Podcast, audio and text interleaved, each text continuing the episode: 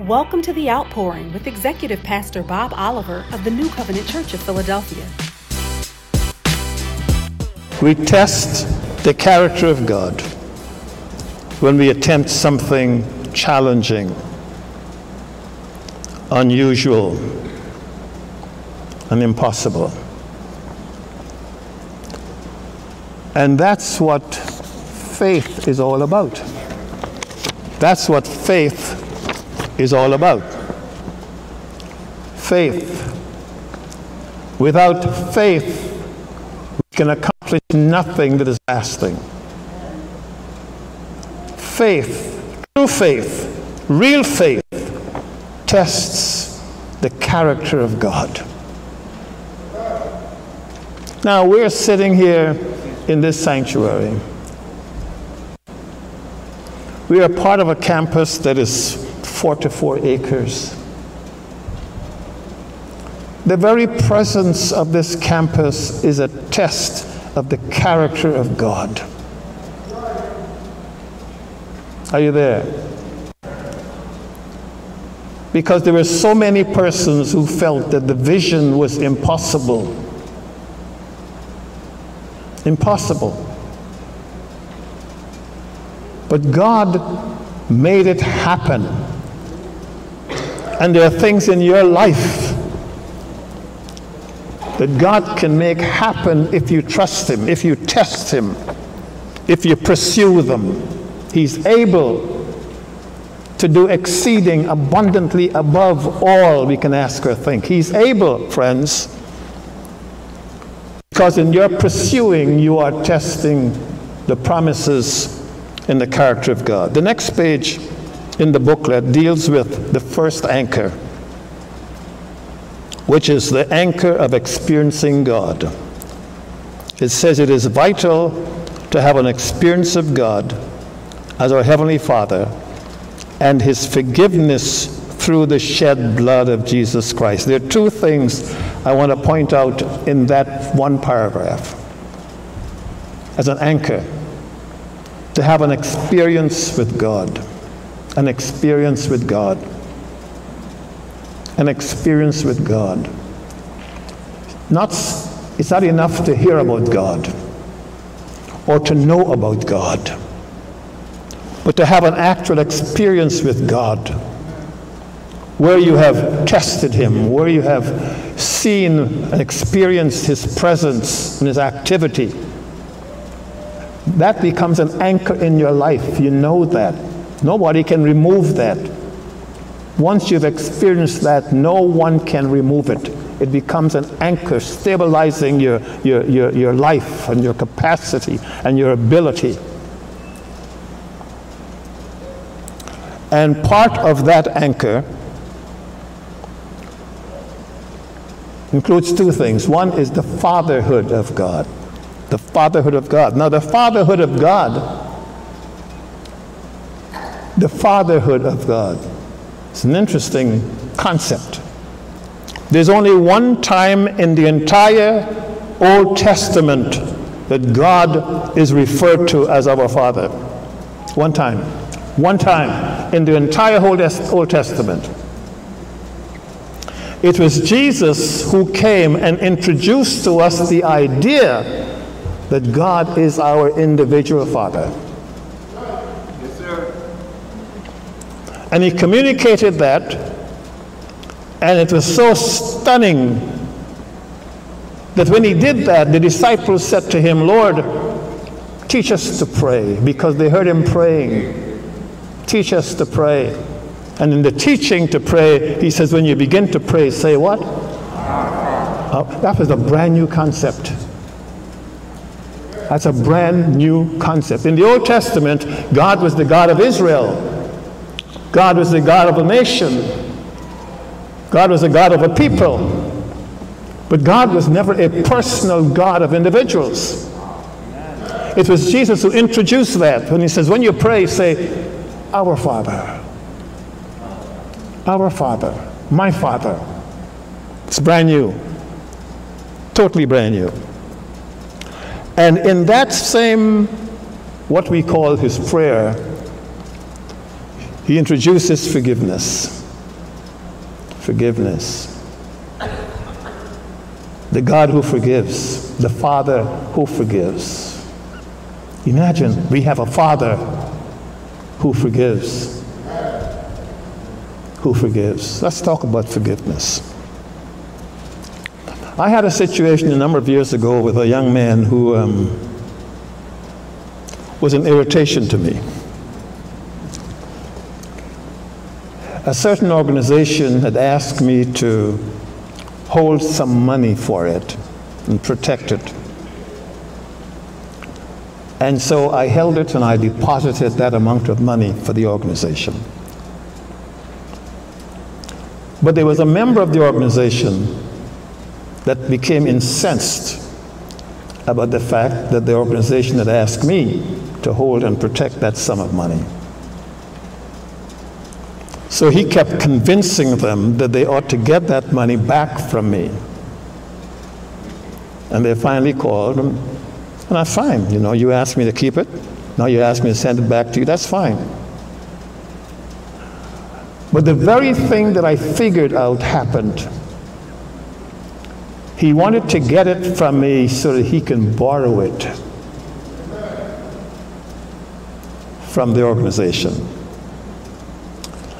And I am certain at this point, after all these years, that he has never fully paid it back.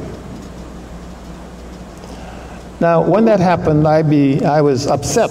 I was upset with him because I knew his motive. I was upset.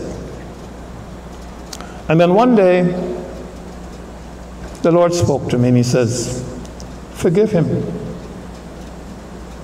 Forgive him. I have discovered that when God is speaking to me, He always speaks in a still, small voice. He never raises his voice, He never shouts. He says, Forgive him, just forgive him. That was hard for me to forgive him. But I did. I did mentally, I did it intellectually, I did it emotionally. And then God said to me, Call and tell him you forgive him. But that was a bit harder because I didn't want to have any dealings with him. So call and tell him you forgive him. So after much delay, I called and I said, You know, I forgive you for what you've done. I forgive him. He didn't respond, but at least I did my part.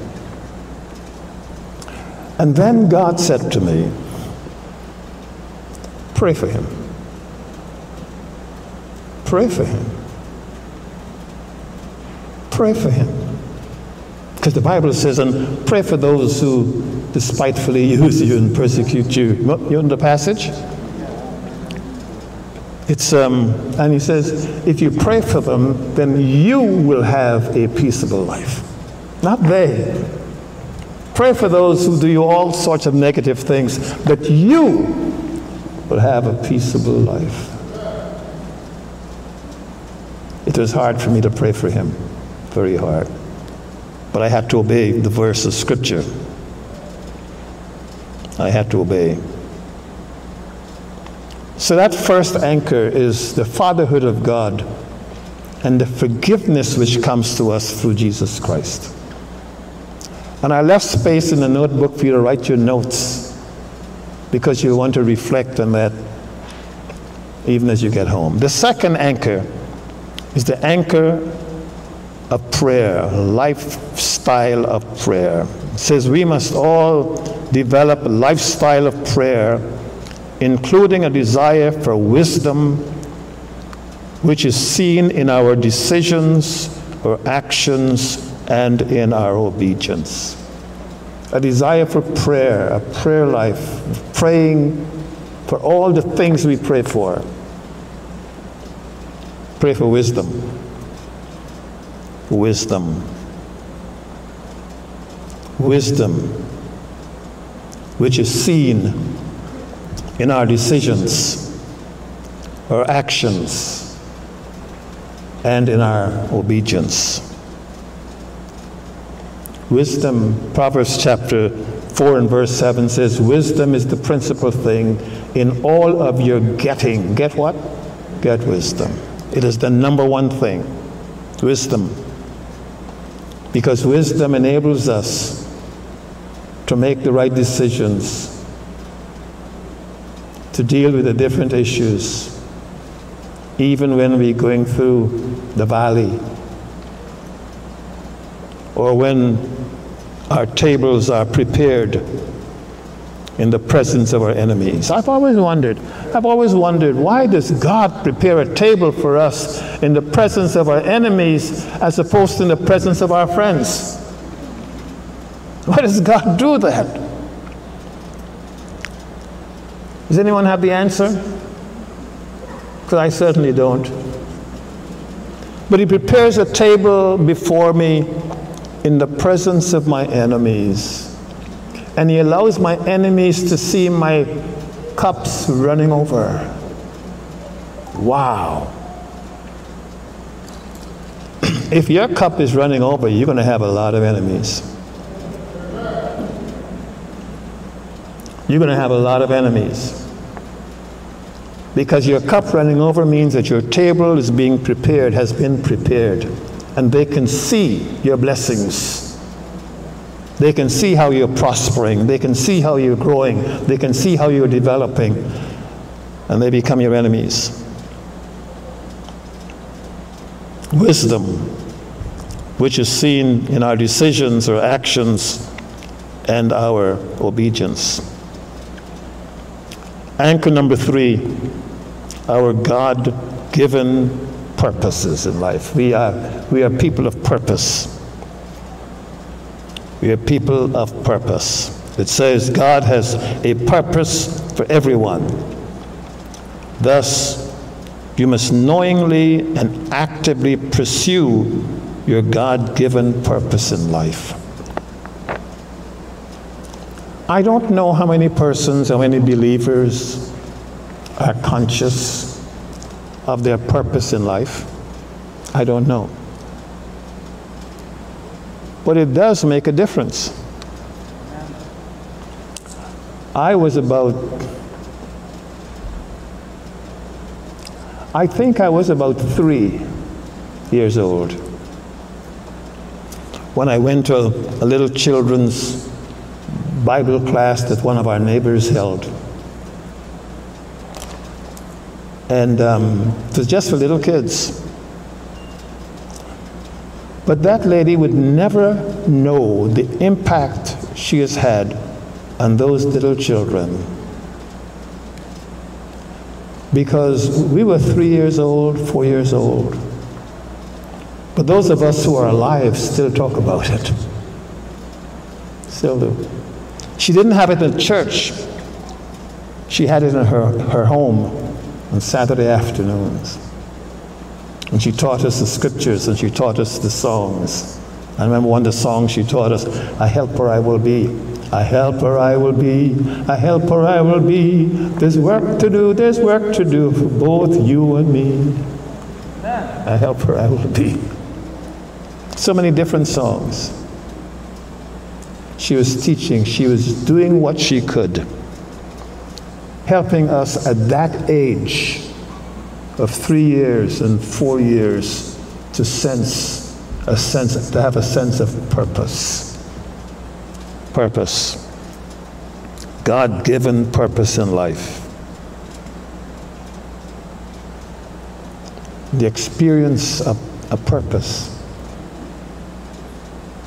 If you have an experience of purpose early, it guides your life, it guides your journey. It opens your eyes to what is possible. Are you with me? Yes. Yes. Continuation of anchor number three. Not only does God have a purpose, God has plans and processes and a price. God's purpose for your life indicates his plans for you. His plans. I, I knew, I was clear At less than, less than age four, I was clear. Because they tell me when people ask me, What are you going to be? I'd say, I'm going to be a fitterman. Fitterman. Um, when I grow up, I'm going to be a fitterman. A fitterman. And I couldn't understand why these adults and these people couldn't understand what a fitterman was. Well, the truth is, I couldn't pronounce the word clearly. And then I said, What's a fitterman? What's a fitterman? And I would say, a fitterman like Peter. I meant a fisherman like Peter. A fisherman like Peter. I am still doing that today. And I knew that in my spirit when I couldn't even pronounce the word correctly. But I do, but that's because of a neighbor who encouraged children to attend a little children's Bible school. Now, that picture you saw of the kids, let me tell you how that developed. I had gone to vacation Bible school. I had learned 10 songs and 10, and 10 verses, and then I couldn't teach it at church. So I went in the neighborhood and gathered the kids and began teaching them. And then my pastor saw what I was doing he said, okay, now bring them in, and here's a pew, here's a bench. Sometimes you just have to start. Sometimes you have to start with what you believe. You have to start with the passion you have. And as people see it, they'll recognize it, and doors will be opened for you. God has plans. For I know the plans I have for you, saith the Lord. This is found in Jeremiah chapter 29 and verse 11. I know the plans I have for you, saith the Lord. What else? Plans of good and not of evil?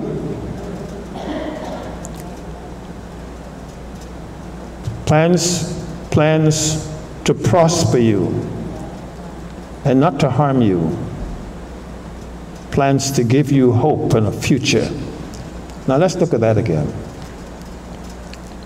For I know the plans I have for you, says declares the Lord.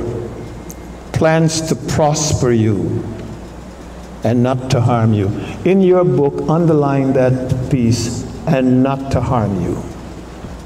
And not to harm you. Why? Uh, here's my question why would God feel the need to add and not to harm you? I know the plans I have for you. Plans to bless you, prosper you. And then God put in there and not to harm you. Why would God feel the need to add that? Who wants to answer my question? Did I see, did I see a hand? Yeah, come right up and take the mic. And not to harm you. Come, come right up. I, I can't hear you. Is there a mic? I know the plans I have for you to prosper you. and then God adds, and not to harm you. When you think of Job's case, go ahead. Job's case, how Job suffered, how he lost everything, but in the end, God gave him more. So God prospered him. It looked like he was harming him, but God was prospering him. Sometimes we can confuse the test as a harm and not a prosperity. Now that could preach. I mean, that's excellent. That's absolutely excellent. Go ahead, sister. What he said is prosperous. Yes. Then he gave us a blessing. Why, why don't you come? Why don't you come so I can hear you and I can repeat it? Come, come, come, come, come, come. Come, come, come, come. Uh, are you there? I'd like you to come, please. She can't come?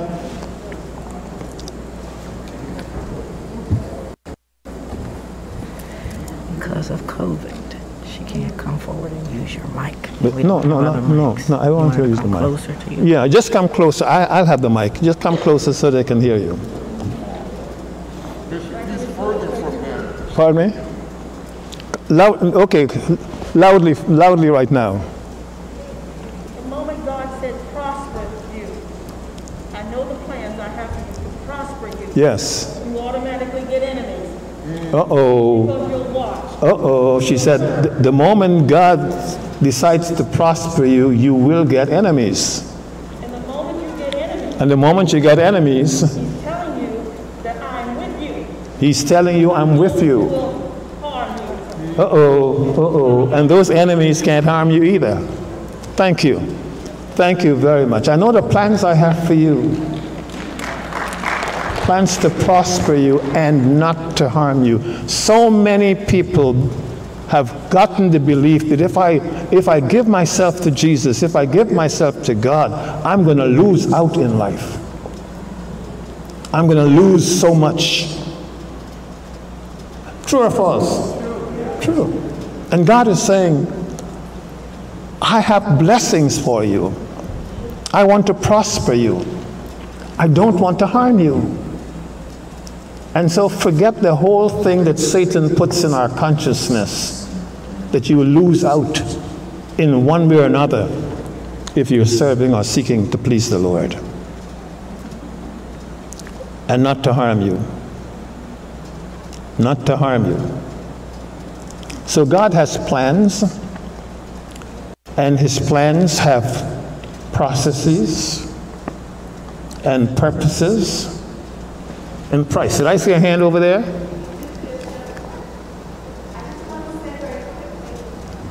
I believe it's also God reaffirming that we can believe Him. Believe me, because as Christians, the basis of our faith is believing God.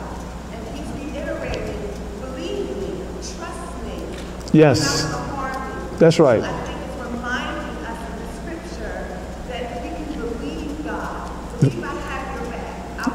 Yes, you can believe God that He has your back. He will not forsake you, He will not hurt you.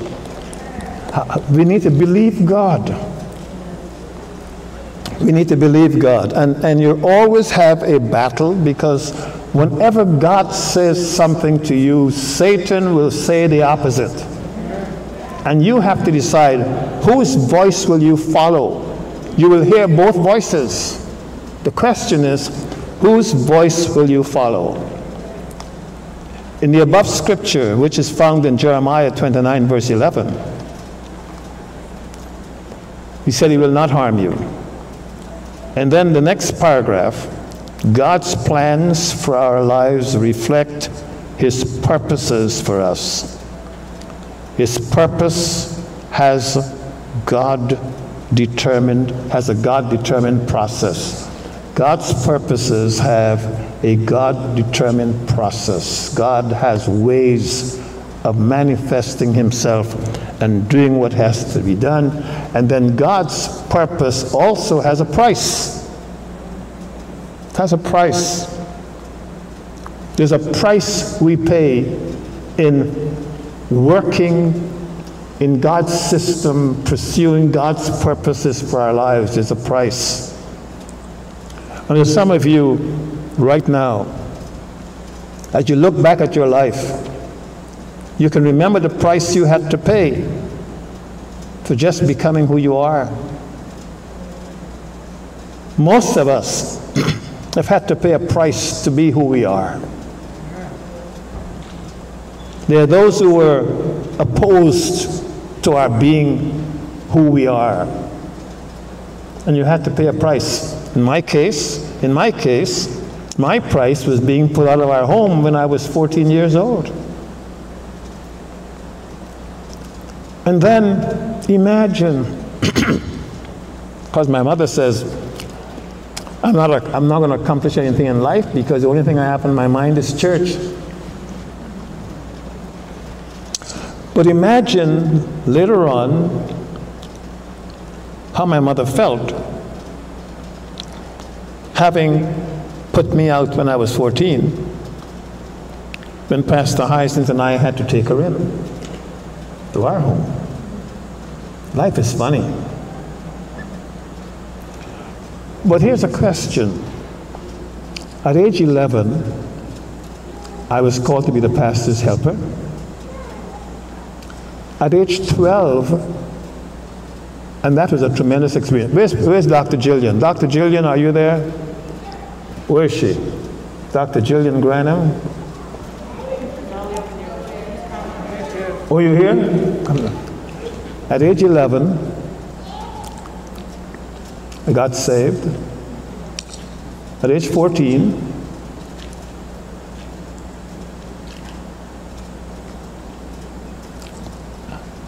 I had a transforming experience of being put out of our home.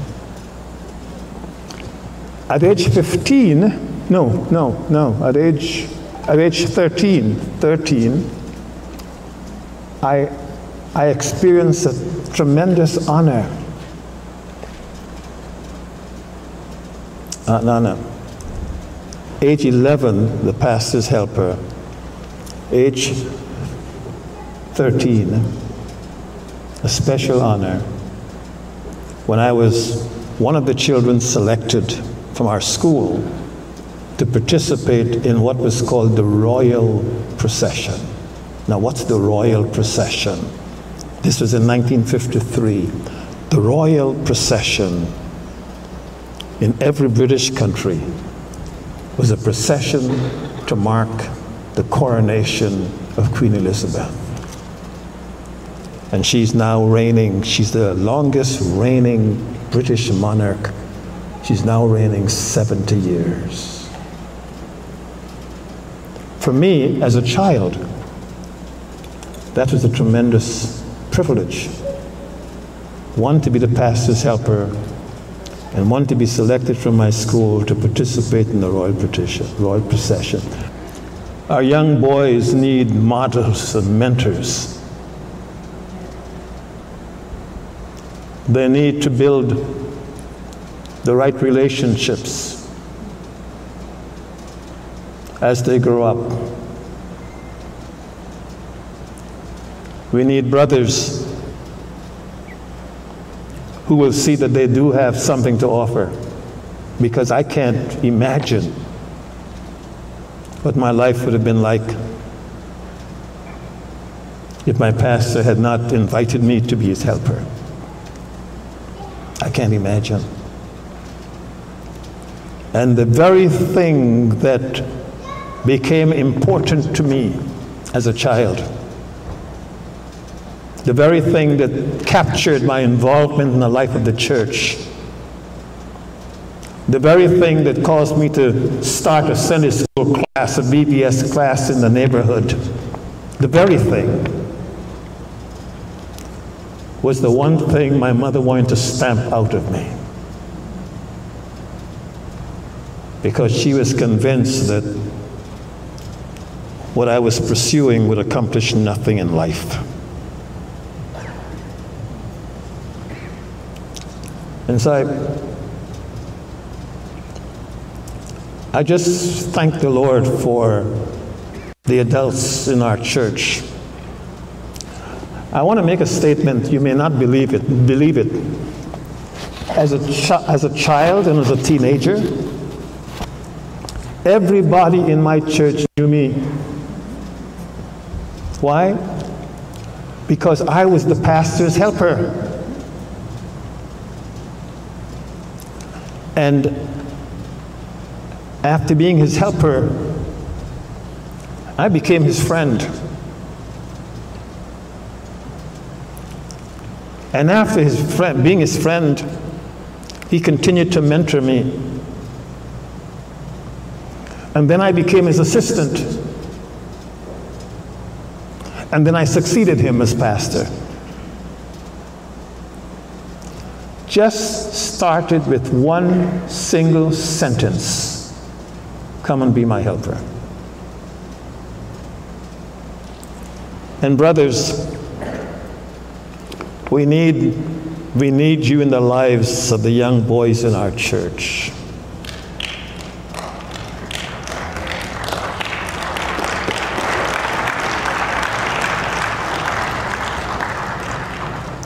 Their mothers cannot do it. And some of the fathers are not present. There's a whole ministry. Of course, there's some procedures that we have to go through. There's some background checks that we have to make. We're going to wrap up. Um, that anchor number four is risk taking faith. And there's no faith that doesn't, there's no true faith that doesn't involve risks. It is the nature of the risk that determines the value of the faith. The risk. And the risk of being misunderstood. Anchor number five is the question of obedience.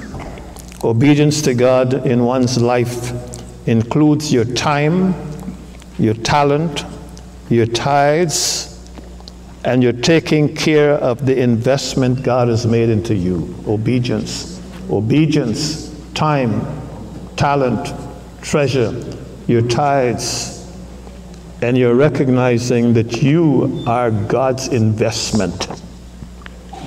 You are God's investment. God has invested in you, and you want his investment to be profitable to him. Does that make sense? Okay, anchor number six. All of our lives have chapters. All of our lives have chapters. The problem is that we tend to park in one chapter and never move on. We rehearse the one chapter over and over and over again. And we tend to make that particular chapter the permanent chapter, not realizing that God wants us to move from chapter to chapter. How many of you would read the Bible if it didn't have chapters? How many of you would go from Genesis to Revelation? But the Bible has chapters. So I can say we are reading Ezekiel chapter 4, Ezekiel chapter 4, verse 7. We're not reading the whole book of Ezekiel, we're reading chapter 4, verse 7. Life has chapters. Your life has chapters. As you look back on your journey, you'll find certain chapters that you went through. Some people never go through their chapters, they park. They park rehearsing the same things over and over, the same hurts over and over, the same fears over and over, the same pains over and over and over. They're stuck in that chapter. Does that make sense? And finally, life doesn't only have chapters. Life can also have versions. Versions. For instance, I don't know what Bible you use, but the Bible has Bible has been printed in different versions. You have the King James version. What other version do we have? the New King James Version. We have a variety of versions. It's the same Bible, but a variety of versions. And sometimes you and I have so many different versions, when a person talks to us, they don't know which version they're talking to. They think they're talking to the same version they spoke to yesterday. And your version has changed. Am I, am I there? Am I there? Yes. We shift. We shift personalities. We shift versions. I, I want to wrap up by asking a question. No, yeah, yeah. Do you have, uh, having gone through this, you, and you do have the booklet, you're taking it home, um, you may not get through all of it, but at least you have it. Is there a question you have for me or for Dr. Jillian? Very quickly. A question for me or for her? Just put your hand up. Okay, I see a hand at the back. Okay, could you come up quickly so I can hear what your, what your question is? Or shout loudly.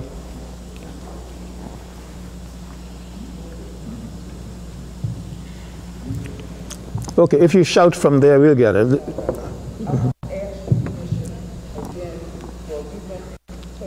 If, if you can just move your mask for a quick minute so I can hear you clearly. You touched on forgiveness and you've spoken on, Forgiveness.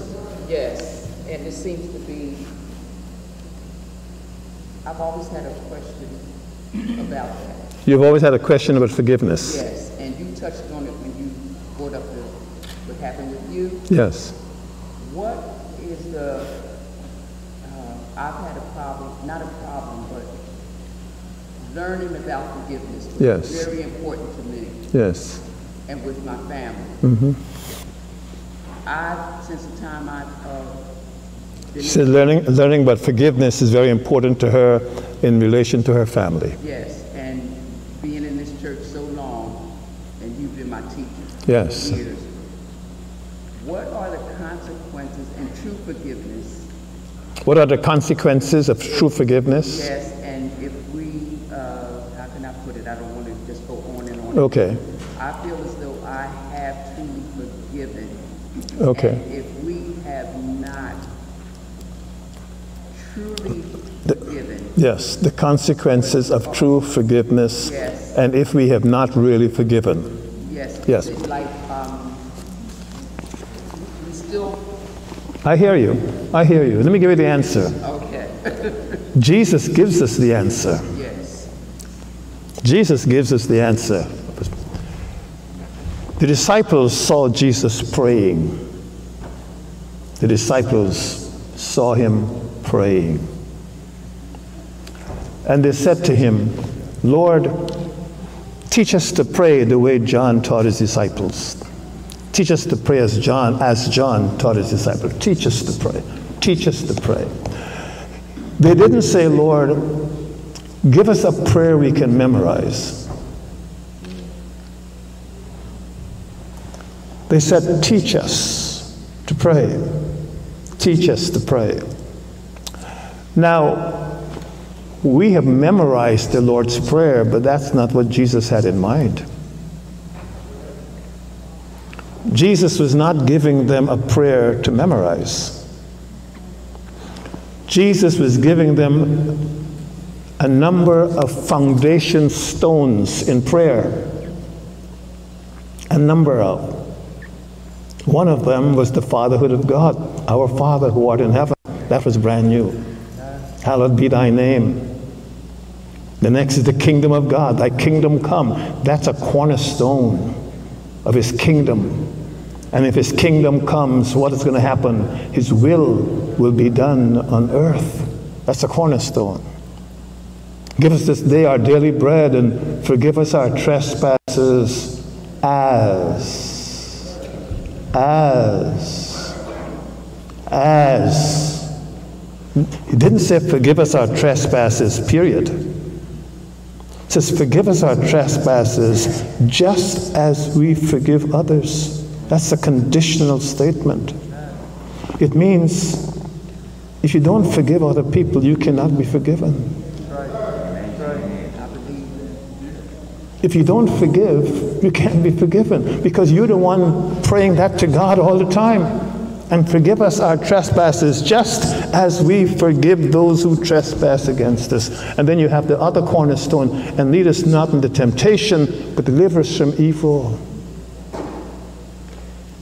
He didn't intend it to be a prayer that we repeat. He intended it to be a concept, a concept of planks, anchors of prayers. Anchors that one day we can focus on the fatherhood of God, our Father. Hallowed be thy name. Another day we can focus on thy kingdom come, thy will be done on earth. Another day we focus on another aspect. He was not giving them a prayer to memorize. He was teaching them, teaching them what prayer was. what prayer involves. And one of the fundamental things that prayer involves is forgiveness. Because it was Jesus who put that condition in there. That condition does not exist anywhere in the Old Testament. And forgive us our trespasses as we forgive. As we forgive. As we forgive. Because if we don't forgive or can't forgive, we are playing God. We are holding someone, stifling someone, as if we are God. So forgiveness frees us. Are you there? Are you there? Oh, our time is gone. Thank you very much. Time is gone. Jesus preached one sermon. In all of his 35 years, he preached one sermon the Sermon on the Mount. And then he held five discourses, teachings on different topics with his disciples. Because you see, he wanted to make sure that they understood and that they are transformed. Transformed. And he knew that Judas was in the midst because he chose him. He chose Judas. And he knew what Judas was going to do. He did. And uh, put on your seatbelts. I'm, wrap- I'm wrapping up. I'm going to run so you can't throw rocks at me. Every congregation has a few Judases. It's part of ministry. It's part of ministry. It's part of ministry. That's why we have to be conscious. Are you there?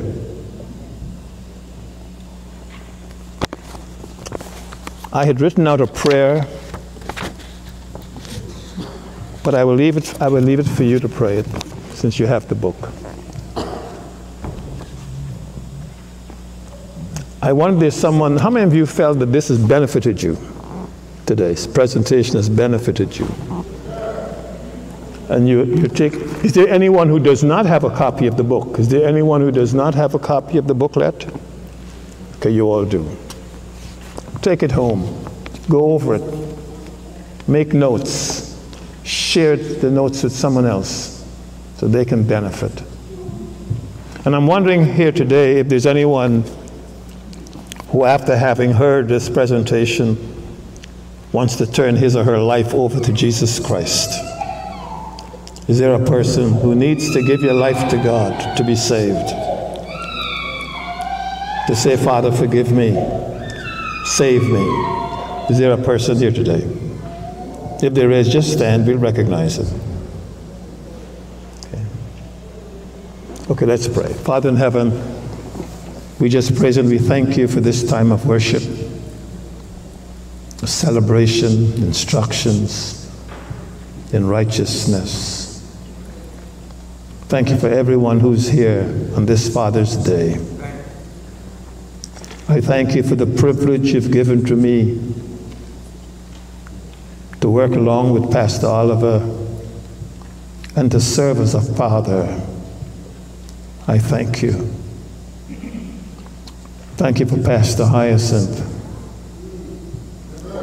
who has continued to make significant, who continues to make significant um, investments into my own life. I, th- I thank you.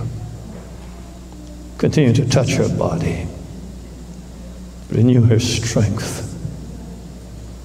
And bless every single person here and their families. And as they go home, maybe go, go back over the booklet and see more insights. We just praise and we thank you. In the name of your Son, Jesus Christ. Amen. Thank you for joining us in service today. We pray that this ministry has been a blessing to you and your family. To give your gift of love and help keep this ministry on the air, visit nccop.church/giving for all of the ways that you can donate to the ministry. Thank you so much for your generosity and God's blessings until we meet again.